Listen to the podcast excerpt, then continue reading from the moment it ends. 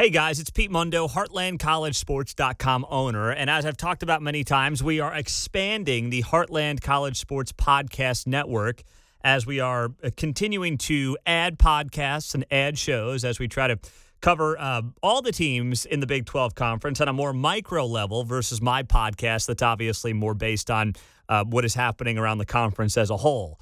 So we are getting set to launch the CyPOD podcast. That's the Iowa State Cyclones edition of the Heartland College Sports.com podcast network. So we appreciate all you guys um, checking out the show, downloading it. We've got a, a ton of content that's going to be coming your way here on this show. So hit that subscribe button.